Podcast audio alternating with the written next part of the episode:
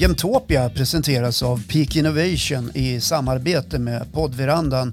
Podden finansieras av Europeiska regionala utvecklingsfonden och Region Jämtland Härjedalen.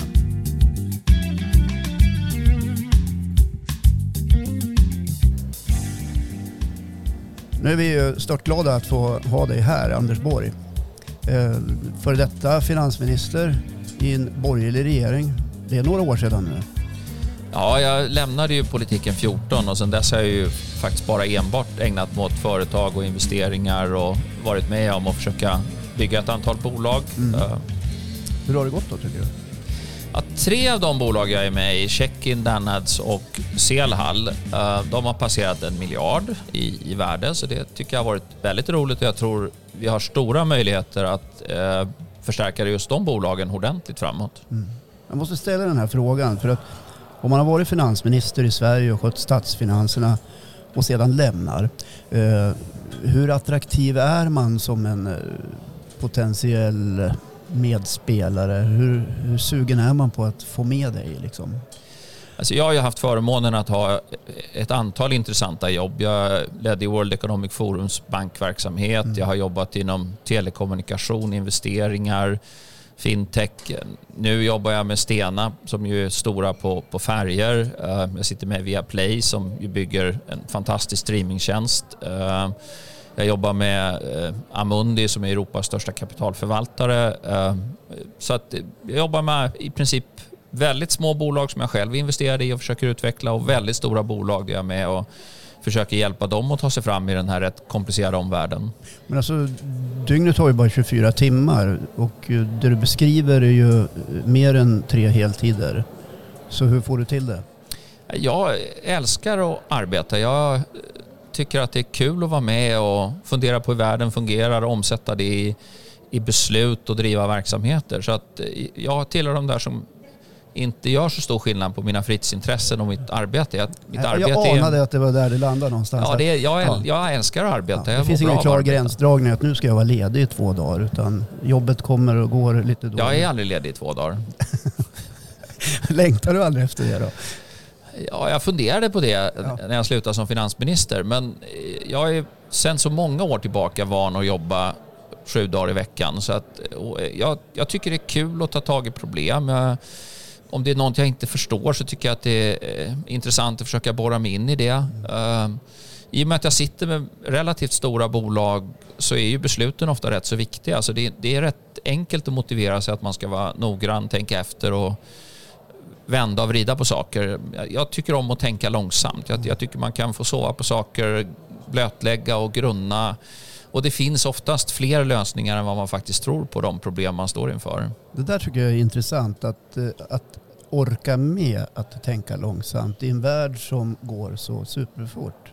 Så hur, hur håller du det trycket borta? Hur, vad har du för strategi eller förmåga? Eller ja, det, det, är ju, det är viktigt att man tidigt ser problem och då, då måste man ju ha en, en radar som går väldigt brett. Vad är, vad är på väg att gå fel? Men sen är det ju så att när man ska göra förändringar då har ju de ofta utmaningar. Ibland har de, är de också förenade med, med kostnader, inte minst för människor. Mm. Uh, ibland måste man ta rätt stora risker. Uh, men när man gör det, då tycker jag... Uh, jag betraktar mig inte själv som en person som kan gå på intuition eller ha magkänsla, utan jag behöver tänka igenom saker och ting. Och dessutom tror jag det är en stor fördel om man ibland lägger ifrån sig ett problem går en promenad eller eh, går och tränar eller eh, gör någonting helt annat och sen kommer tillbaka till det. För man låter beslut mogna fram lite grann. Man, man ska inte överskatta sig själv. Och, du kan backa ur och kolla på bilden eller situationen på håll. Jag tror att man... De, forskarna säger ju att det vanligaste felet man gör som investerare är att man överskattar sig själv. Okay. Jag tror man ska ha tillräckligt mycket insikt i att man inte förstår allting och framförallt inte direkt utan man må, det, svåra frågor mår bra av att man lägger dem åt sidan, tänker på något annat, kommer tillbaka till dem och tittar på dem med nya ögon. Och ofta tycker jag att man behöver faktiskt göra det ett par gånger innan man riktigt ser vad, vad som är den bra vägen framåt. Mm. Och man ska tänka länge, sen ska man genomföra saker snabbt och kraftfullt. För det är ju en skillnad. Ja, först långsamt tänkande ja. och sen när man väl måste genomföra beslut, då gäller det att vara rätt så kraftfull. För då, ja, genomförande är ju nästan allt i att det faktiskt ska fungera. Mm. Så tänkarfasen då, hur bygger du upp strategin där då, eller ni, eller det team du jobbar med och, planen för genomförandet? Jag tror ofta, jag tror ofta att eh, det tänkandet gör man bäst själv och oftast på helger och kvällar och morgnar. Det är bra eh, tid.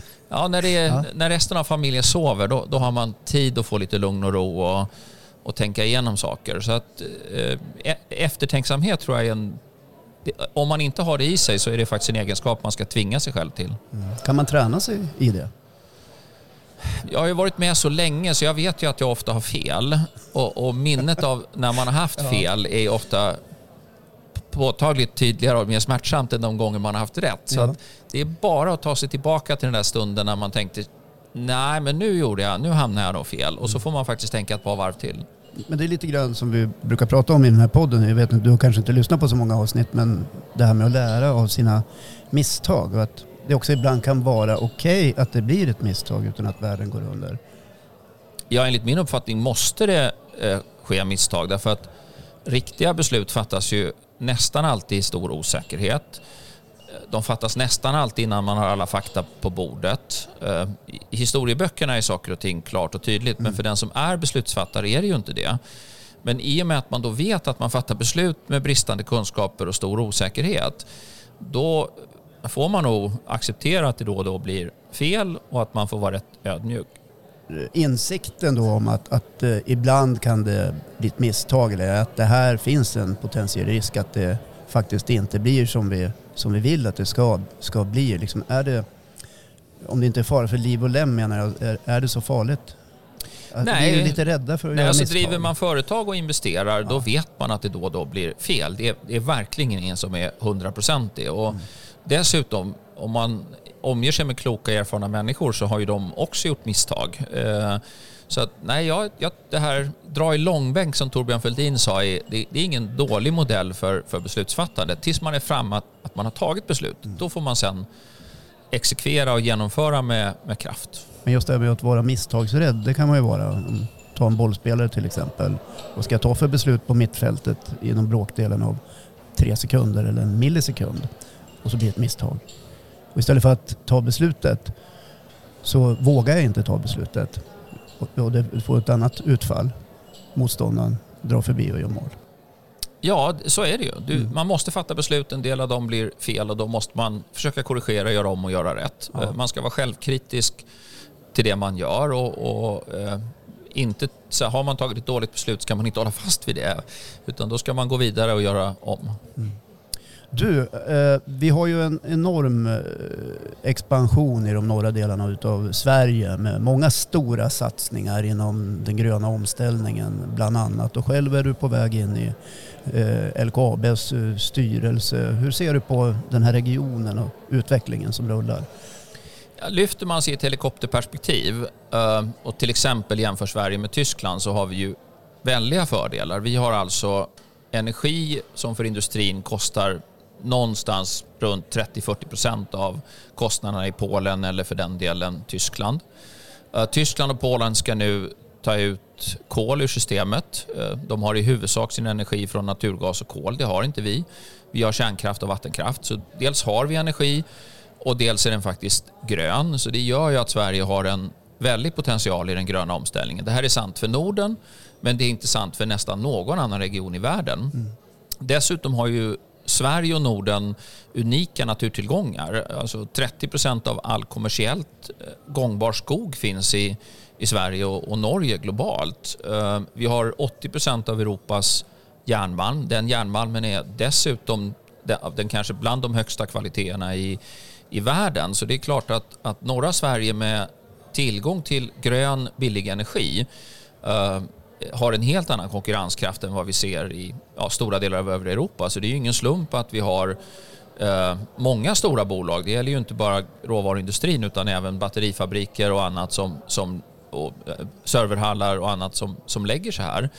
Eh, och den här gröna omställningen är ju ur vårt perspektiv dels en fördel därför att vi redan har kärnkraft och vattenkraft och dels därför att de här råvarorna vi producerar som behövs i praktiskt taget all annan industri eh, den kan vi faktiskt också utveckla till att, att bli grön och klara koldioxidomställningen. Vad är det som har dragit i dig då när du fick frågan om att kliva in i LKAB? Ja, dels är ju LKAB ett fint bolag. Det låg ju på Finansdepartementet när jag var minister så jag har ju följt bolaget relativt noggrant under en, en lång tid. Eh, det är ju en, ett unikt viktigt bolag i Europa. Eh, I det här geopolitiska läget där tillgången till stål och malm är avgörande så är det här alltså den järnmalm som finns i Europa. Så att eh, Får vi geopolitiska konflikter och större spänningar så, så är eh, malmfälten i, i norra Sverige oerhört viktiga. Eh, och dessutom så har ju bolaget varit tidiga med en stor omställningsarbete. Och sen är det många beslut som återstår att fatta men eh, som det nu ser ut och vad bolaget kommunicerar så finns det ju betydande malmtillgångar och det finns förutsättningar att, att använda dem på ett klimatsmart sätt. Mm. Och eh, man upptäckte ju för inte så länge sedan nya tillgångar av, jag har inte riktigt förstått vad det är man har hittat för någonting förutom att det är värt någonting där borta som går att koppla ihop med den gröna omställningen. Ja, nu är jag ju styrelseledamot om en vecka och en styrelseledamot ska ju alltid respektera att det är ordförande och vd som, som kommunicerar kring bolaget. Så att specifikt vad, vad, hur bedömningen av malmtillgång och, och de här nya eh, eh, ovanliga eh, jordmetallerna, det, det, lämnar jag till, till bolagets ledning att kommunicera kring. Det var det, det var det jag var ute och fiskade efter. Nej, men det får vi respektera att, eh, att så är ju ordningen. Du, om vi tittar lite grann på, vi har ju sedan drygt ett år tillbaka så råder det ju krig ute i Europa, i vårt närområde. Det har ju drabbat hela världen eh, på ett sätt inom ekonomin som vi kanske aldrig har sett tidigare. Mycket snabb utveckling med stigande priser på många håll och, och inflation och, och, så vidare. Vad skulle du säga om, om vi först börjar med att titta på, på världsläget? Vad, vad gör du för analys? Och, krävs det ett totalt krigsstopp för att det ska bli någon ordning igen? Nej, jag tror nog att vi, vi går mot en rätt eh, trög period i, i världsekonomin. Vi, vi, har haft hög inflation. Eh, centralbankerna, Riksbanken, Federal Reserve och andra har höjt räntorna för vi, vi måste få ner aktiviteten till en takt som, som är förenlig med prisstabilitet. En rätt stor del av den anpassningen håller på att ske just nu. Inflationen globalt har gått från 9 till 3 procent, så det är en stor förskjutning. I Europa så har vi ju kvar de höga gaspriserna från sommaren och hösten att ta oss igenom innan vi är tillbaka på en inflation, säg under 4% i höst, slutet av året. Så att inflationen tror jag delvis är på väg ur systemet. Sen vet vi ju inte om vi får en kall vinter. Vi vet inte om Vladimir Putin får för sig att, att göra något med oljepriset, så det finns fortfarande risker. Men Eh, I huvudscenariot tänker jag mig nog att man ska tänka sig att det här inte blir som 2008 eller eh, 2020. Det blir trögt och det blir jobbigt.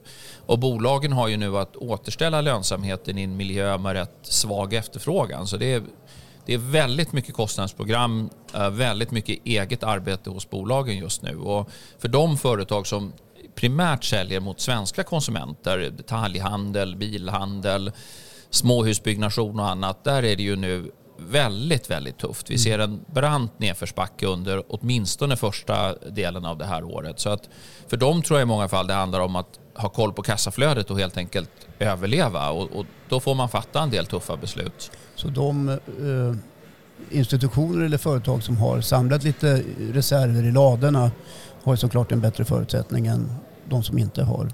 Ja, det, det, är ju de här... För det är svårt att göra nya affärer? Ja, det är alltid de här grundläggande. Ja. Man ska ha ordning på sin balansräkning. Det där har vi hört dig säga många gånger. Man ska investera ja. långsiktigt och mm. helst ska man göra det, ha möjligheter att göra det både i goda och dåliga tider. Man ska ta hand om sina kunder. Eh, man ska se till att man vårdar sin personal utan att för den skull hamna i en kostnadsstruktur som gör att bolaget går under. Så att bra företagsamhet, eh, det prövas i varje kris, men jag tror det varje gång det visar sig att de som är lite bättre förberedda och som anpassar lite snabbare faktiskt klarar sig bättre. Finns det, eh, frågan kanske är konstig, men finns det några fördelar eller liknande med att gå in i en lågkonjunktur eller befinna sig i en lågkonjunktur? Ja, för svensk del tycker jag det som sker nu delvis är hälsosamt. Vi, vi har lånat rätt så mycket och konsumerat rätt så mycket. Nu får vi en uppbromsning i det. Samtidigt så gör ju då att vi, vi har ju väldigt ansvarsfulla löneökningar jämfört med Tyskland och övriga Europa. Och dessutom är ju kronan svag så att vi går ifrån att konsumera och låna till att investera och producera. Och, och, det tror jag i grund och botten faktiskt det är en smärtsam men ändå hälsosam förskjutning. Får vi då en beteendeförändring hos både företag och, och medborgare tror du? Jag tror att man kommer vara mer försiktig med skuldsättning framåt. Jag tycker det är bra att hushållen i Sverige äger sina bostäder. Det, samhället blir bättre av att, att det finns en ägarkultur och man vårdar det man äger bättre. Och jag, jag, tror att vi svenskar är väldigt nöjda med våra småhus och våra bostadsrätter. Och det är i grund och botten sunt. Men, men det är klart att en amorteringskultur där man förstår att räntan inte är 1% utan att den kanske ska, man ska kunna ha en hushållsbudget på en ränta på 2,5-3% utan att det, det svider. Ja, det får vi nog anpassa oss till. Vi, vi, vi, vi kanske blev lite övermodiga och köpte på oss eh, lite för mycket under de goda åren och nu anpassar vi oss till, till verkligheten lite grann. Mm. Det har också varit ganska lätt att låna. Ja, så är det ju. Så har det varit med väldigt låga räntor. Ja. Har bankerna varit ansvarsfulla tycker du? Ja, jag tycker nog de svenska bankerna efter krisen har eh, faktiskt skött sig rätt så bra. Vi, vi, vi har hög kapitaltäckning. Uh, de har gjort mycket på digitaliseringssidan för att komma ner i kostnader. Uh, svenska hushåll uh, sköter ju sina lån.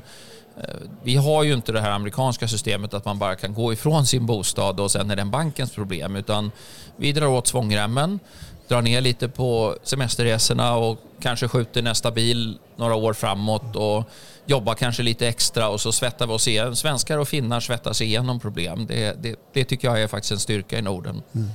Är det ett nordiskt beteende tror du? Eller? Jag tror det är väldigt mycket eller är det, nordiskt. Det är såklart ett resultat av, av strukturerna såklart. Ja, jag, man kan ju alltid spekulera men vi har ju ett hårt vinterklimat. Eh, vi måste bygga våra hus väl. Vi vet att det inte kommer någon att rädda oss för att vi är små öppna ekonomier. Eh, vi är vana vid att ha en rätt krass och realistisk syn på världen. Stora drömmar är bra men man ska vara rätt försiktig och genomtänkt när man genomför dem. Så mm. jag tycker det finns en, en nordisk kultur som åtminstone jag är, tycker är en väldig styrka. Eh, du är inne på klimat, du är inne på eftertänksamheten. Eh, om man pratar om innovationsklimatet i, i Sverige, vad har du för tankar och funderingar kring det? Ja, alltså vi har ju ett fantastiskt innovationsklimat. Är man amerikan och tittar på Sverige då har man möblerat sin lägenhet med IKEA. Man lyssnar på musik från Spotify. Man gör det på en bildtelefon med ett radiosystem från Ericsson. Och har vi lite tur kanske de också tar Volvon till jobbet där mm. en av Volvos lastvagnar sen sköter transporterna. Så att, nej, vi, vi har ju ovanligt många innovativa och framgångsrika bolag. Och jag menar, vi pratade gruvor här. Alltså Sandvik och Epiroc är ju tveklöst de två mest teknikorienterade och framgångsrika gruvbolag, gruvindustribolagen vi har i, i världen. Så det är klart vi ska vara stolta över vad, vad vi har åstadkommit. Mm. Anders Borg, eh, det var jättetrevligt att få ha dig som gäst här i podcasten Jämtopia.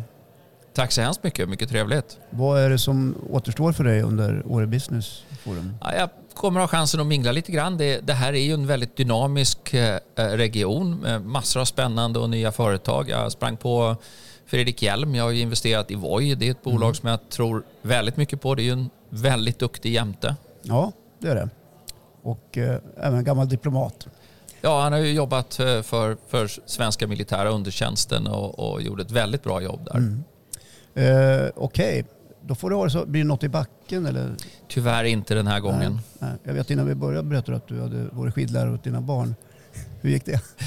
Ja, det här med att vara skidlärare till barnen det är ju framförallt ett, ett, en utmaning för ryggen när man ska stå framåtböjd och entusiasmera dem för uh, pjäxor som väl allt för ofta är lite för små och sådär. Men ja, jag älskar att åka skidor. Jag känner igen det där. Det är därför det är bra att det finns andra skidlärare brukar jag säga.